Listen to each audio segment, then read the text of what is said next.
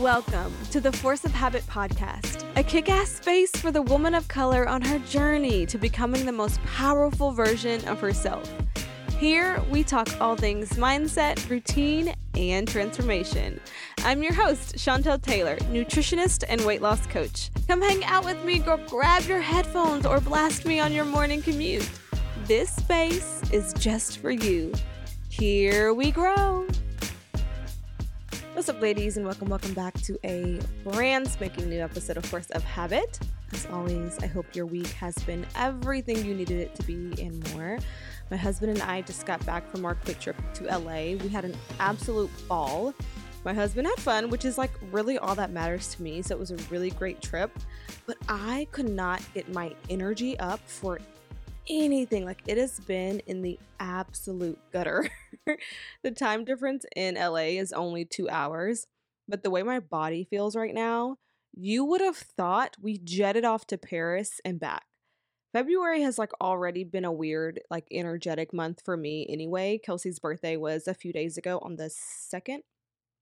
And I don't think I ever really emotionally recovered. Her anniversaries, like her birthday and her passing date, are always weird. Like I always feel good coming up to them. And then when the day is actually here, it's very, very emotional for me. And it always takes me a few days to kind of um, bounce back. But I feel like I, I'm not bouncing back. So it's um, difficult. And if you're new here and you have no idea who Kelsey is, Kelsey is my daughter's biological mom. She passed almost two years ago um, in childbirth. And so we have been navigating losing her and we've been grieving for a few years now. And like sometimes it feels weird grieving. And this is like me being very vulnerable and transparent with you guys. But sometimes I feel weird grieving because it's like I used to view myself as like just the stepmom. Now I'm the adoptive mother, of course. But it was like when her family is grieving and her widow is grieving and her close close close friends like you know her childhood friends her college friends that are really close or her sorority sisters are grieving her it's almost like get it together chantel like i almost feel like i don't have the right to um grieve the way i do so heavily and so emotionally because i feel like other people in her life are hurting more um but I also think like sometimes people don't understand like the depth of Kelsey's and I's uh, relationship. I don't even think we understood it. We were like the people who were like destined to not like each other because of like societal norms. Um, I remember joking with her one day in the very beginning when I first began dating my husband.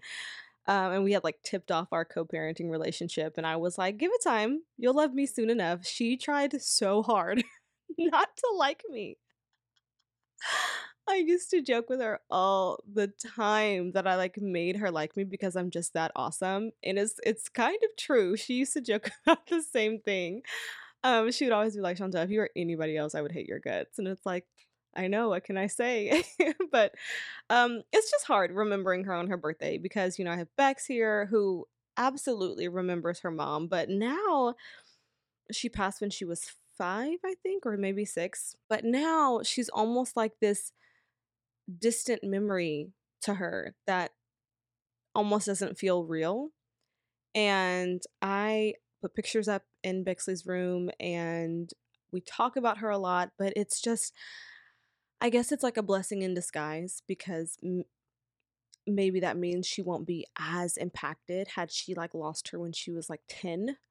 Um, but it still kind of really breaks my heart because Kelsey was literally the best mom ever. Like, you look up a picture of like best mom in a book and it's her. And so that makes me sad sometimes. Um, but I think that's why I'm having a tough time bouncing back in February. Like, all of February, my energy has been off. I haven't been really posting a lot. Um, we've it's just been weird. Like I've been sleeping a lot, so but I, I feel like it's getting back. I've been journaling a lot definitely need to bring this up to my therapist. but anyway, that's my soapbox moment for today. Hard few weeks on me emotionally, but we are here and we are trucking along. Which really brings me to today's podcast topic, which is why you really have to confront your emotions before you can lose weight for good. And I thought this is a really beautiful thing to kind of bring up and talk about because it's something that I'm kind of currently navigating through. But also, I know that, like, I know for a fact a few years ago, had we lost Kelsey and our dynamic was still the same, like our relationship was still the same, I would have ate over all my feelings. I would have coped with food. I would have numbed the pain with like donuts, a hundred percent. And lately in Shetrition, in my second transparent moment for today, we've had a lot of newbies join in January and become really frustrated that my program is not your typical weight loss program. And, you know, maybe other people who have weight loss programs, I don't know, who, you know, try to help other people aren't don't talk about this stuff. But I do because I think it's really important to talk about openly so that one, if you ever decide to join Shetrition, you know exactly what you're getting into.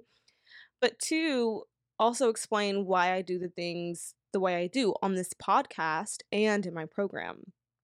And, you know, like when we come into Shetrition or when you come into Shetrition, we put a very big focus on mindset and routine before we get to nutrition and tactics. And sometimes it's really uncomfortable for women. They want to come in guns blazing. Like they're like, "Listen, get to the point. I need help with my food right now." And it's like, "No, actually you don't." And I always set them up with a quick win, so I always get them to start planning tomorrow today and almost every single person who starts that sees some initial results.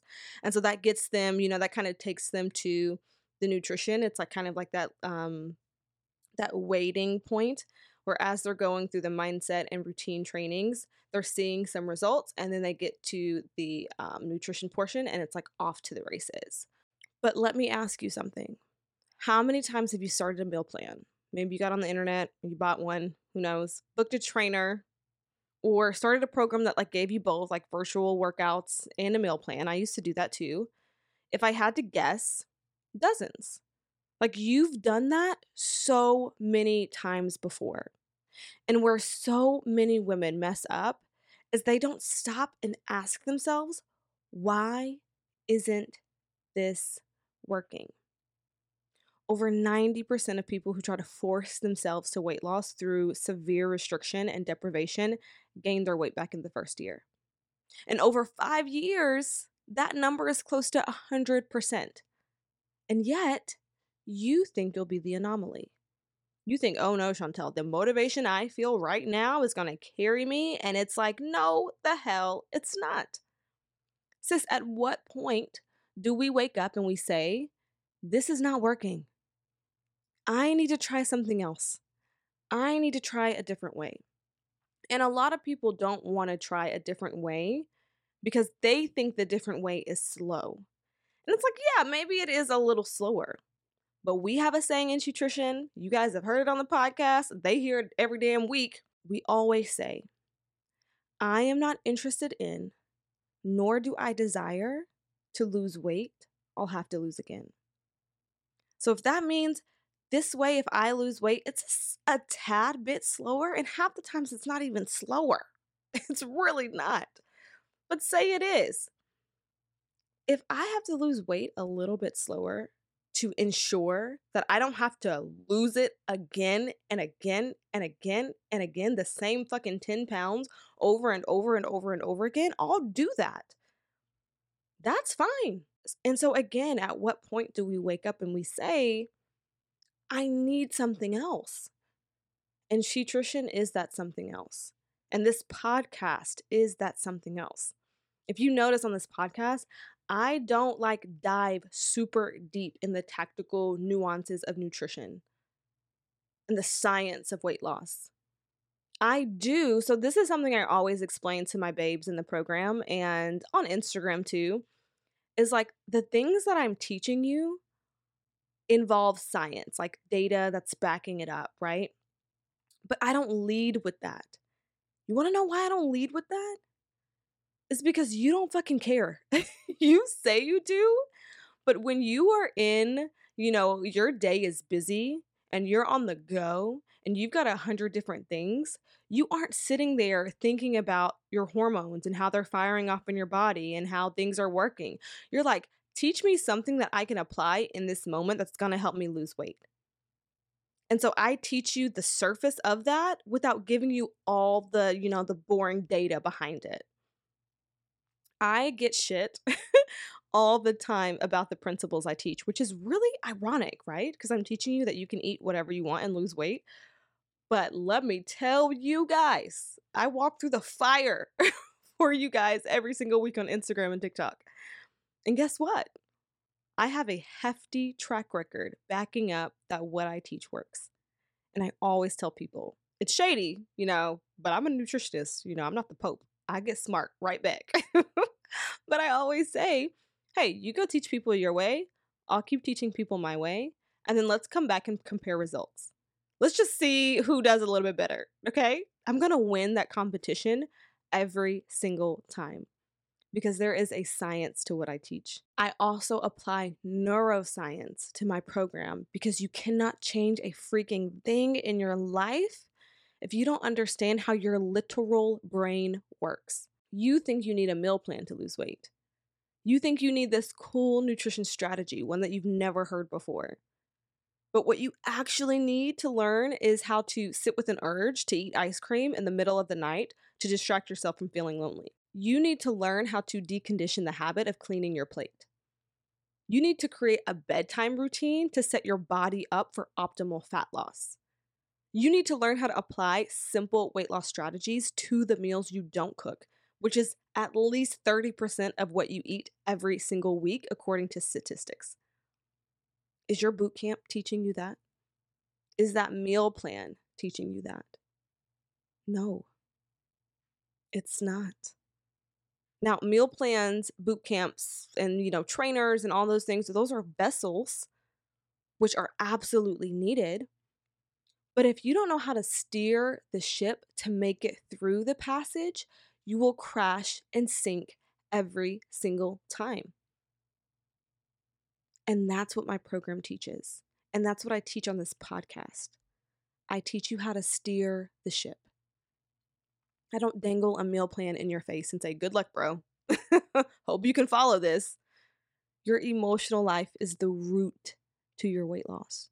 And if you don't learn how to get in control of that, how to address the thoughts and the feelings that are fueling the actions you are or aren't doing, you will always be stuck exactly where you are right now. So, this week on the podcast, I wanted to do a shortened series of the series we are doing in the private podcast inside my program, Shetrition. And it's called What to Do When You Want to Overeat. Something that we go deeper into in Shetrition is, you know, not overeating. But we also don't always address the things of like what to do when you want to overeat, when you're conscious of the fact that you are overindulging and how to stop yourself in those moments. So it's a three part series in my program, but I'm going to give you the very first episode and talk to you a little bit about the brain science behind overeating and weight loss. I think you will really, really love it. It's only 10 minutes, so it's super quick and to the point but I think it's going to be really, really helpful for you today and kind of tie what I've been blabbing on for the last like 10 minutes together. So let's go ahead and dive right in. This week on the private podcast, I wanted to talk about overeating. It is something that we do talk a lot about inside Shetrition, but there is one facet of overeating that I've always found interesting, and I think it's a very large part to our struggles to reduce the amount we do overeat. And that is what the heck do I do when I want to overeat? Now, I do a lot of coaching here in Shetrition around this and this idea that sometimes you actually want to overeat. And that looks like, you know, you're sitting down, you're eating, you're aware you're full, like you're completely present and you're like, yes, I am full, but you don't want to stop eating. You're making an active choice to eat past fullness and keep eating. And so, like, maybe that looks like cleaning your plate or like purposely getting uncomfortably full. Or when you know you aren't hungry because you've asked the question, like, Am I hungry? And you still walk to the pantry and get a snack. fully aware of the fact that you are indeed about to overeat. And so sometimes I get questions like, Chantel, what do I do? I can't stop. I know I'm overeating, but I kind of want to in the moment. And first, I just want to say how normal this is and how you aren't broken. This is simply a food habit loop that can be broken if you begin to look at your desire to overeat from a new perspective. So last night I coached on this eh, uh, during like the weight loss coaching call a little bit. We touched on it just a bit, but I wanted to go a little deeper into the concepts and the desire to overeat today. So if this is you, this is going to be a really, really helpful episode, and this will be a, a short series. Will be a three part series that we'll do over the next couple of weeks. So first thing is to understand is how our brains are designed to program habits. They like to do the same thing think the same way, and do not like change because change is scary. Change is unknown. Change is uncomfortable. And your primitive brain, which is the brain that is fear based and responsible for our survival, likes none of those things. It does not like to be uncomfortable. It does not like the unknown. It does not like scary. They're all perceived as threats. Everything is scary. And so when you have a long day and you use food to escape feeling bored, lonely, stressed, or emotional, and you get a dopamine hit from the taste of food, your primitive brain says, Oh my God. So when we're bored, when we're lonely, or we're feeling this uncomfortableness, is that a word? Uncomfortableness? we'll just eat because we felt better for a moment when we did that. Then, boom, a food habit loop is created just like that. You just have to do it one time. And so in Shetrition, as you're getting present to your urges, you're getting present to your coping mechanisms and the habits that have been conditioned around your food, and you're telling yourself no, you're sitting with the urges and the uncomfortable feelings that you used to use food to escape from. Your primitive brain is like, what the fuck is happening. So you begin to have thoughts like, but it tastes so good. It's just a few bites, it's fine. It's not gonna hurt anything. You can start over on Monday, which are simply thoughts that your brain is offering up so that you can get that dopamine hit and feel some temporary relief. But you have to train your brain to seek out and find a new reward, which is really hard at first. And the first step in doing this is realizing that you don't actually want to overeat. You just don't want to feel bored, lonely, or stressed, or you want to feel relaxed, at peace, comforted. And so when we realize that food does not give us those things, we give those things to ourselves, we begin to look at how we can improve our life outside of food. But first, we have to understand and truly know that food is not going to give you comfort.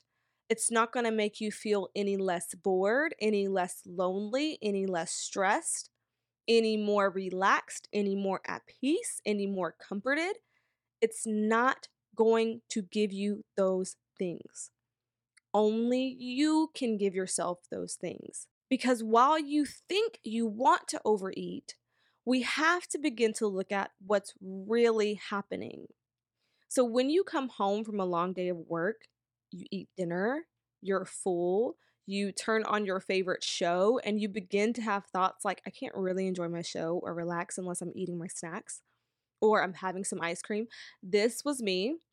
I was the person who would get a meal or like get some snacks, and I would literally wait until I found something I really wanted to watch before I started eating. And so my brain began to associate oh, when we're watching a show or we're watching TV, we need to be eating something. And so for a really long time, while I was watching TV, I had to be eating something. So it didn't matter if me and my husband had just went and got dinner. If we came home and we were watching a movie, I needed some snacks. I needed something to eat. And so I really had to get aware of that habit and begin to train myself out of it. And so when you start to have those thoughts, like again, like I can't relax unless I have my snacks, or I'm eating some ice cream, or I can't really relax unless I have a few glasses of wine. And then when you do, your brain is like, ah, now I feel better. But is that actually true? Because our brain is sneaky. Sure, that feels good in the moment, but what's the real story? Not the story that's making you comfortable and keeping you right where you are, right? The story that your brain likes to think, the one that's really comfortable, the one that doesn't have to try anything new, try anything scary, air quotes around scary. The real story is you had the snack, it felt good in the moment, but as soon as you were done, not only do you still feel bored or stressed or lonely, but now you've compounded the negative emotions because on top of feeling stressed, bored, or lonely, now you feel guilty. Now you feel ashamed. Now you feel disappointed that you overate. And you likely feel uncomfortable, sick, or bloated from the extra food that your body actually didn't need. So, a part of deconditioning the desire to overeat is to tell the real story, which is when I overeat, I still feel the same way, if not worse, after. I actually don't like to overeat because my body doesn't feel good after. I feel more negative emotions. I feel worse. So this week, I just want you to get present to the story you tell yourself when you're beginning to justify taking those extra bites, eating the extra snacks, guzzling the extra wine. And I want you to tell your real story. Do you actually want to overeat? Is that even true? Is it true that it makes you feel better? Or is the real story is it's just a fleeting temporary moment that feels good for a few moments and then you feel worse after? A big part of the work you'll do with your weight loss and transforming your relationship with food is simply getting aware of your thoughts that are on autopilot and interrupting them, stopping them in their tracks rationalizing with your cognitive brain and saying, hey, I know we're used to soothing ourselves this way. I know this is how we used to do it, but we aren't doing it this way anymore. We're safe. We can feel bored. We can feel stressed. It's just a feeling. Getting aware is the very first step to changing your overeating habits and stopping the emotional binges and the overeats. So, this is step one. I wanted this episode to be very quick your only homework this week is to just get aware of the story you're telling yourself and asking, is this true? What are the thoughts that are coming up just before you go to the pantry and grab the extra snacks, knowing you're not hungry? What's the story you're telling yourself when you turn on your show and you begin to have urges for ice cream or cookies? Get aware of what you're telling yourself. You are telling yourself something, and you have to get aware of it so that we can begin to challenge it. And so next week, we're going to do step two, which is all about how we can challenge those thoughts and begin to rewrite a new thought that deconditions the habit of needing to overeat or the desire to overeat. Okay, so step one Get aware of the thoughts and the stories you're telling yourself and ask, is